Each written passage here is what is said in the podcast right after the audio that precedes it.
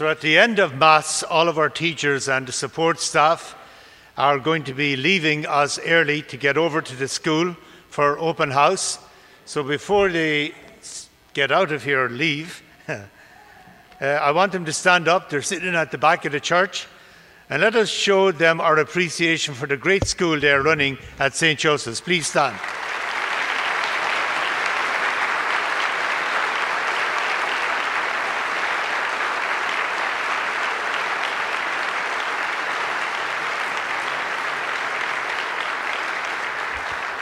Thank you very much. How, how, important it is to have a very good school in a parish and to teach our children the way of Jesus Christ, who is the way and the truth and the life. It is beautiful. Over the last previous Sundays, we have seen about Jesus being baptized, and then Jesus announcing the meaning and purpose of his work, and then Jesus calling his disciples to follow him. In today's gospel, we see Jesus at his first day of work. In Mark's gospel, it begins early in the morning, and then in the evening, it ends in the evening when they all gathered around the door to meet him and to be healed. So, as a side note, in Capernaum, where this happened, there have been extensive excavations in that village where Jesus began his work. And there were two ancient ruins that were found there that of a synagogue from the third or fourth century, and from the fifth century, uh, an octagonal shaped church uh, that was built on the foundations of a house. And it is reputed to be the home of St. Peter, where you have uh, the very first church, being Catholic Christian church, being established in that area. So these two buildings symbolize the contrast between the teachings of the scribes and that of Jesus. The scribes were incredibly hostile to Jesus. And shortly after this incident, only one or two more occasions, Jesus was allowed to teach in a synagogue. After that, he couldn't go in again because they wanted to stone him to death. They wanted to kill him. So annoyed, so angry were they at his teaching and it was in direct uh, contradiction to what they were teaching themselves. The scribes operated out of a disposition of purity. They, they believed that everybody has to be pure, to be loved by God. So they created barriers towards people coming close to God. And these were barriers over actions, over certain foods, and over uh, over people. So their emphasis was on being pure and then to judge people and to exclude them whom they considered not to be pure. So, this encounter with Jesus and the unclean spirit is what the teaching of Jesus is all about. Unclean meant incomplete, imperfect, or out of order. It could be very simple that somebody might have a physical challenge or rash under skin, not even leprosy, or somebody could have been suffering from a psychological disorder or challenge, and they were considered unclean. They were considered impure. They were excluded, and they were excluded from God and from the community as well. I often wonder what this guy who was unclean was doing in the synagogue at that time. Because he was taking a huge risk. Because if they discovered that he was there, then the, all of them would have been unclean. And they would all have to go through an elaborate purification ritual to come back into the temple again. So he could have been getting himself in a lot of danger. I guess he just was so desperate, he wanted to get near Jesus, and that's why he took that risk. Jesus had a very different spirituality. He did not respect the purity boundaries of the scribes, and his emphasis was on compassion. And for those who are into religion, they can fall into one of two camps emphasizing purity or emphasizing compassion. And we can see that even down to today as well. So the people recognized that when Jesus spoke, he spoke with authority. And it's more than just telling people what to do. The word authority comes from the Latin verb augere, which means enabling and empowering people. Enabling and empowering people. And this is the kind of authority that Jesus was living out of. Now, we all have to reflect and see which kind of disposition are we operating out of.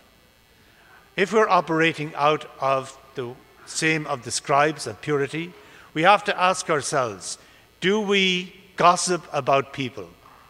And when you gossip about something, about somebody else, you're not talking about something very beautiful about them.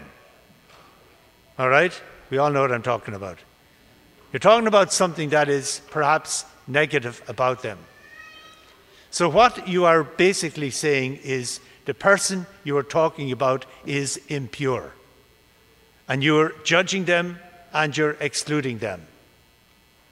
If you hold on to resentments towards other people, then once again, you're holding them in the fault that they have committed towards you. So you are saying that they're unclean, they are impure as well. And probably one of the great ones, if you are indifferent to the to other people, especially to people who are vulnerable in any way. If you're indifferent, if you're self focused rather than other focused, if you don't care about the common good, then once again, what you are doing in your disposition towards them, you are convulsing them with messages, with an attitude that does not bring them life. And that is why when Jesus reached out to him, that convulsion was helping him get rid of all the stuff that was making him unclean, that was not giving him life and life in its fullness. And this is what is so important about the other disposition that of com- compassion.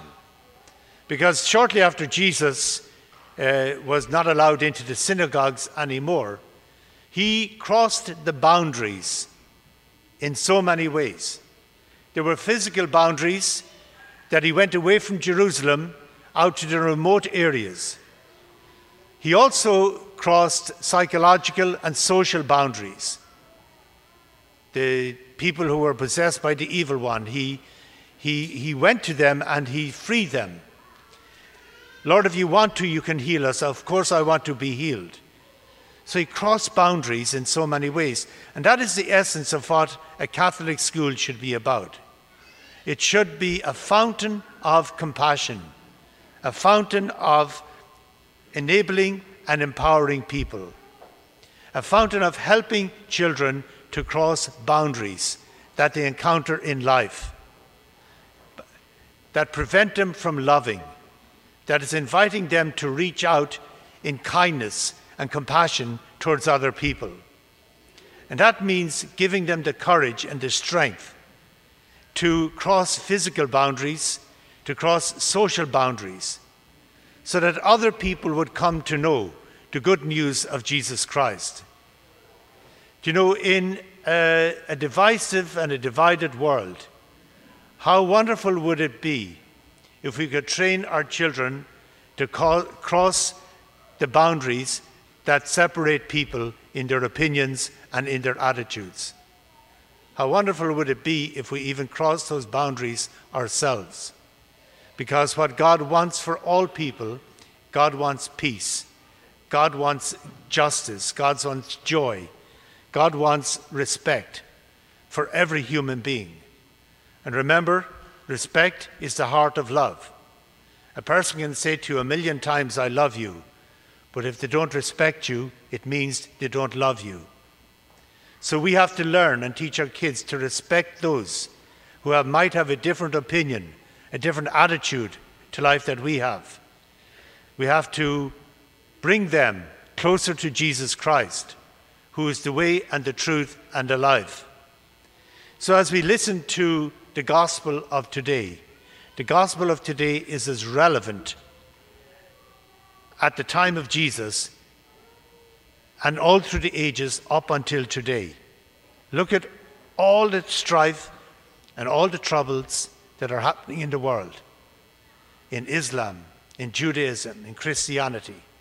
No matter where you go, there is that division of those who are seeking purity to exclude people, and those who are seeking compassion to include and be kind and include people and show them respect as well. Thankfully, our school is doing a great job in teaching our children how to be compassionate, how to be kind, and most of all, have a profound respect from themselves and other people as well.